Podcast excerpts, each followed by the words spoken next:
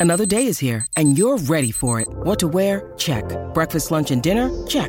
Planning for what's next and how to save for it? That's where Bank of America can help. For your financial to-dos, Bank of America has experts ready to help get you closer to your goals. Get started at one of our local financial centers or 24-7 in our mobile banking app. Find a location near you at bankofamerica.com slash talk to us. What would you like the power to do? Mobile banking requires downloading the app and is only available for select devices. Message and data rates may apply. Bank of America and a member FDIC. When you need mealtime inspiration, it's worth shopping Kroger, where you'll find over 30,000 mouthwatering choices that excite your inner foodie. And no matter what tasty choice you make, you'll enjoy our everyday low prices, plus extra ways to save, like digital coupons worth over $600 each week. You can also save up to $1 off per gallon at the pump with fuel points. More savings and more inspiring flavors make shopping Kroger worth it every time. Kroger, fresh for everyone. Fuel restrictions apply.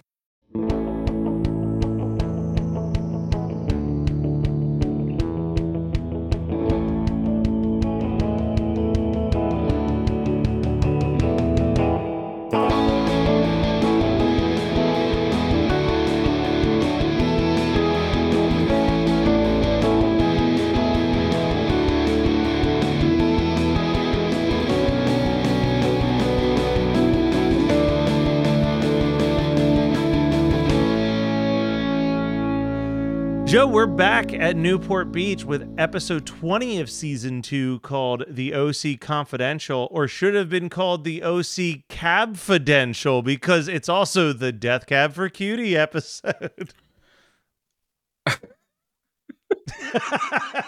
I couldn't even. uh, You, you said that it was going to be a bad pun and to be generous with my laughter, and I couldn't even bring myself to do it. oh boy. Yeah. Home run Kelly here again. I'm sorry, Um, that was not an indictment on you. It was just an indictment. No, that's so funny. No, that could have. That was perfect. Um, yeah, that joke was a death cab. We are here. Uh, my first note just says Marissa is the source of everyone's problems. Um, and sure enough, Marissa, where we left off, Trey was arrested because Marissa threw a big ass party. Somebody OD'd, ended up in the pool. Marissa said, I was the one that gave, or uh, Marissa was getting arrested. Trey says, No, I'm the one who sold the ecstasy. This leads to Trey assumedly losing his house briefly and having to move back into the pool house to be under Sandy's care while they try to figure this out, right? While all of this is happening, uh, it's decided that the rest of the core four are gonna solve the mystery of who brought ecstasy to Marissa's party and and thus clear Trey's name. This also happens to be going on while Zach and Seth are continuing their comic book stuff. And like I wrote a couple notes about this. Okay. First off, the sub this whole subplot's dumb as hell. It's just a Ah. stupid fucking subplot. I hate it. It's not doing any favors for Summer either because it's also just making her seem like super unsupportive of her boyfriend's dream coming true like at all. Like it's a dumb dream and it's a dumb comic book, but like you know, if I was dating somebody and like my dumb podcast was being looked at by like Headgum or like some major network and they were just like if I hear one more word about how your podcast is being looked at by this ma- I'd be like the, like this is everything I've ever dreamed of. Like it's such a it does her and Joey said that when he was on the show as well but like really does her character no favors uh throughout this entire subplot which is a bummer because Summer is as we've discussed once you get past the first like 10 episodes the most likable person in Newport Beach by a very wide margin Uh, absolutely Um, huge margin, yes. like it'd be di- like I don't understand why she could be like I don't want to hear about this because of Reed. You know what I mean? Like because Cohen was being a scumbag, but she's been like unsupportive of this comic since before Reed came into the picture. So like yeah, not great. Carter meanwhile is trying to convince Kirsten to go wine tasting with him. Like there's just a lot that's going on and nothing that's necessarily great. So I wrote down Carter's trying to get Kirsten to go wine tasting with him. Zach seems to be trying to sabotage the relationship between Seth and Summer, which I'm going to get back to in a second. And Caleb is definitely divorcing Julie at this point. Yeah. Um, He's not even being subtle so, about it. No. So it's like there's all of this stuff that's happening. And like with the Zach trying to sabotage Seth and Summer, I'm of two minds of it. It does feel a little bit like they are trying to make Zach more sinister than he's ever been before. But the flip side is like Zach is literally only weaponizing Seth Cohen's own instincts and attitude. Yeah. You know what I mean? Like, like he's not putting Seth in any situation where Seth is looking bad by accident. He is just no- letting Seth dive bomb his own relationship by not being able to like parse out business with Reed and like actual love with Summer. And like you know maybe he deserves to get Summer at this point in time. Like it's it's very goofy. It's very weird. It's very dumb. Um but like then they end up going to of course Death Cab for Cutie while all of this craziness is happening they end up playing at the bait shop. Uh, no sign of the woman who handles the booking at the bait shop this week. No, whoever whoever took over for Alex. uh, I do have the line written down. Summer shows up at the Death Cab concert, and Seth is taking too long to get to the show because they're having their brainstorming session. And she says it's one thing to blow me off, but to blow off Death Cab, like, and then she has possibly my favorite summer line of all time because she's not in on the trying to find the drug dealer subplot yet. Yeah. So Marissa's trying to get someone to sell her coke so she can find the dealer. And Summer very sincerely goes, Marissa Cooper, are you doing coke? I'm sorry. I, it's just. It, it, it, sorry, I just I've I've was recently in a situation where somebody like very earnestly asked if anyone at the table had Coke. and I was like, I was so taken aback by it. I was like, what? it's like, sir, this is the Denny's. yeah, just wandering around with. Oh, I heard I heard someone ask for me. Um, so I realize that my notes are very slim in here, and I do notice that my last note here says this episode has made me angrier and angrier the more that I've watched it. Um, I hate it this episode, Joe. This might be one of my least favorite episodes of the OC. All of the subplots are stupid. Um, the Kirsten Carter plot is so dumb. It's so long. It's so boring. It's so unnecessary. If there is one thing that I hate it throughout all of season two, it is that the entirety of season 2 mm-hmm. has been a Sandy Kirsten marriage in crisis season for no reasonable route. Like no. like it's just so forced and obnoxious and dumb. Um but that pales in comparison to how much I hate this comic book subplot. Like this stupid comic is getting all of this praise in the world of the show.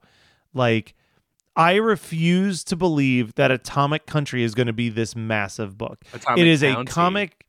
Yeah. It's a comic written by a nerdy high schooler with no creativity. Like everything about it sucks. The party that they're at sucks. Like summer overacting at the party sucks. Like all of this is a nightmare. It's such a waste of Death Cab, who's a band I genuinely have liked for a long time. And this is their big appearance on the show is like this bullshit? Like it's someone who like we've known about since season 1 right? Yeah. Like I, I, I like it's been it's been canonical. Like it's one of the like it's in the it's in the starter pack right like it's in the yes. Seth Cohen starter pack so this it, it, it just makes it does a complete disservice to how good the band especially because like the way that they used beck's music in the Beck episode was pretty great so like yes, to see them kind of biff so. it on this one with a band that already is so connected to the dna of the show is is very disappointing it's it's a band that to this day people still connect with the show. Mhm. Like I didn't know shit about the OC, and I knew that Seth Cohen's favorite band was Death Cab for Cutie. Yeah. like it was it was probably the biggest thing that expanded outside of the pop culture of it, and also like almost nothing happens in this episode. Like Mhm. like stuff happens, but nothing of substance. The biggest the biggest thing that happens in this episode, I would say, is that Sandy succeeds in getting Trey off, like gets mm-hmm. the charges dropped, and then you find out that he's fucking around with the girl who overdosed in the first place still. Like Yeah. that's it. Because like the Kirsten Carter stuff isn't gonna fucking matter in two more weeks. Yeah. like like none of it's gonna matter. Like, okay, they got drunk, they shared a single kiss, and then she fucked off back home in a ride share. Like, I have a feeling that that kiss never gets brought up again. It is a completely forgotten thing, and that Carter just vanishes from our collective memories uh by the by next week's episode. You know what I mean? Like it's just like it's also inconsequential. I already feel like Reed is just ready to fucking dissipate out of the world again. Like Zach, I don't know how much more time Zach has because they're they're trying to make Zach a heel. And like the only heelish thing he did was that smirk to Seth as he left with Summer. But like Summer had every reason to be like, I'm sick of this party. Zach, take me home. Like Yeah. like I said, he didn't Zach hasn't done anything that wasn't just weaponizing Seth Cohen's own bad judgment. Yeah. Which is also kind of like the best revenge, right? Like because it's Yeah. somebody who you know is you know cannot help themselves and cannot go against their nature and you're just kind of sitting back and watching him uh watching him crumble and watching him make the mistakes that you know he's going to make yeah. it's it's it's kind of beautiful um again i just i do love michael cassidy so i do He's great. i do love seeing him like play that nuance a little bit No, he's fantastic. I mean, everything. I, I like. I am very pro Zach. I didn't mean for that to sound that. i see Uh, what you did yes, there I am a fan of Zach. 91 Donkey Lane is a magical apartment complex that contains immense power but lacks intelligent inhabitants. What is happening? I'm getting texts. Why are we getting a lot of texts? People found out what we did. Oh, dividing Mike Myers into an infinite amount of tiny Mike Myers? Listen to 91 Donkey Lane for free on Spotify or your favorite podcasting app. More at 91donkeylane.com. See you there, you donkeys. Joe, let's just get into it. What was your favorite Death Cab song in this episode? Because the only music we get in this episode is Death Cab title and registration, Death Cab the sound of settling, Death Cab a movie script ending, and then Bloc Party shows up with the song Positive Tension when Marissa and Ryan are searching for the drug dealer. I, I i hate to say it but like they all kind of blend together i'm not a death cab fan Yeah. So it's just like, I mean, flip a coin, toss a die, like it all works the way it's supposed to work. But like again, it's a little wah wah for me. So I'm just not. I'm not. I'm just I going to say title and registration for both of us. You know, we my- both agreed it was title and registration. Uh, yes. Yeah, I was gonna say it's uh, California by Phantom Planet. there we go. Uh, Joe, pop culture, man. What what is something that you have been just enjoying diving into? Um, you know, it's I mentioned this, I think I mentioned this already. So let me actually um let me actually tell you and then you can decide whether or not I need to cut this because it's, you know, a whole thing. If it's Matt Rogers, yes, you have. Damn it. but the whole album is out now. So The album is out now. Yeah, your previous thing was your. T- so funny thing. We'll we'll tie this back to something else tied to Geekscape. I get a text message out of nowhere from Kathleen of my favorite episode of and Bingetown TV, and all it Uh-huh. is is a link to Matt Rogers' album on Spotify, and it just says, "You of all people will love this album." And I was like, "Funny you should say that," because Joe has been very vocal also of how much I will love this album. Yes. I will listen to this album before the holiday is over, okay. but we've already established that you will be doing an episode of Christmas 365 about that album. So I'm intentionally holding off until we're able to like lock down Yeah. when we're going to record that episode so everything is fresh in my head when we talk about it. Yeah. But it will get listened to before before I'm opening presents uh, and drinking some hot cocoa by a fireplace and a beautiful tree. Well, wonderful. But I'm gonna say the whole album. So this is still my thing. Leave this in, Yeah. Matt. Um, Matt Rogers' whole album. I'm album. leaving all of it in. I'm leaving it all yeah, in, it baby. all fucking in. Um, uh, have you heard of Christmas, the Matt Rogers album? You've already heard me talk about it, but like, y'all, the whole album is fucking delightful, and like, it does that thing that comedy, musical comedy albums are doing now, where it is so you can't even really tell like it's a musical comedy album. Like it's not just a banjo talking about whatever or just like a you know a, a, a- little guitar riff. It like has all this production. It's got it's got production it's got like actual pop beats and hooks like the a real pop producer leland like it like produced the album which is so fantastic. It's like i could hear this on the radio and be fine. Um the the new songs that are on the album that he uh, hasn't done in his show previously that are just unique to uh, to this work are really great and there's uh the final song um i don't need it to be christmas um is like just a really earnest christmas song. Like if there's no comedy elements to it in the same way there's no irony in the same way that the other there's other stuff in there. And so it's just so lovely as well to hear like a new christmas song but also it plays to it plays to every single it plays to every single christmas trope of christmas music. It's got like you know jingle bells and like you know big swelling beats and like it's just it's just it's all good. It's all good and i can't wait to do it on christmas 365 and depending on when we get to do it i probably will have because he's doing a tour right now of his album and so i'm doing the uh, i'm gonna watch it like five rows from five rows from the stage in the center uh to uh here in la soon so i'm looking forward to that I love that. I um I love what you said about the big production because I do think that in this day and age like musical comedy has really taken that turn.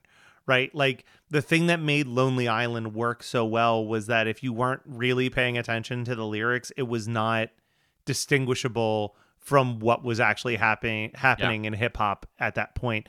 And I think that that's like the way that musical comedy has to survive now is you have to be willing to put in the money into it and like really go over the top because like the days of a guy with a guitar just singing silly songs is so like over. Yeah. You know what I mean? Like it's it's just that's not no and that's coming from a guy who when he was living in LA was doing guy with a guitar material like I couldn't. If I wanted to, I would need to at least have a backup band at at a minimum Yeah. to do the songs that were that I was doing way back when.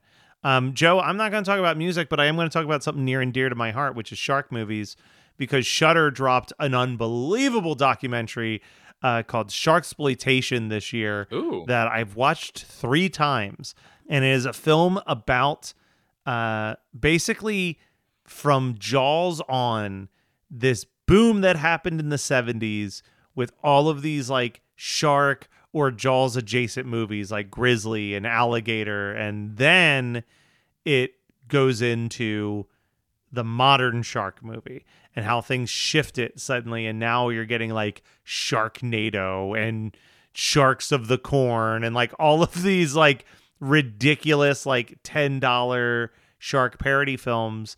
Um, but what I thought was really, really interesting is like they're interviewing people who are horror movie fans. They're interviewing people who love bad movies. They're interviewing the directors of some of these movies.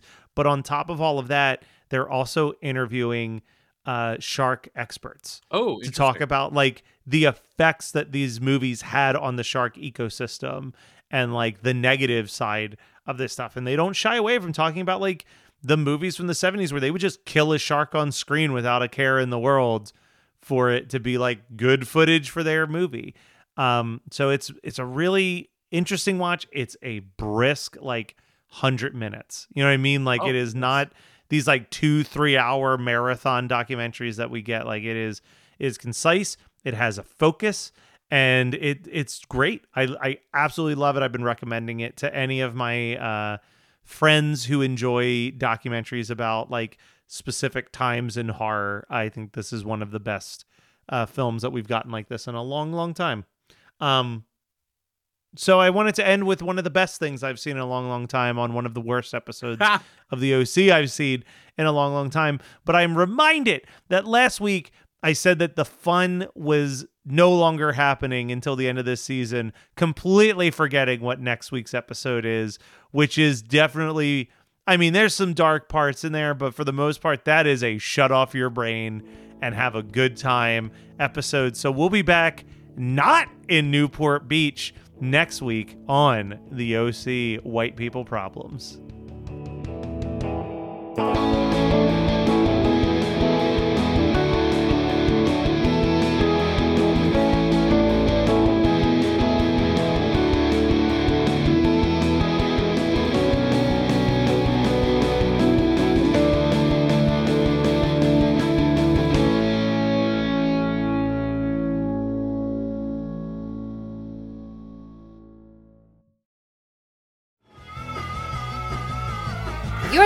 To the Geekscape Network.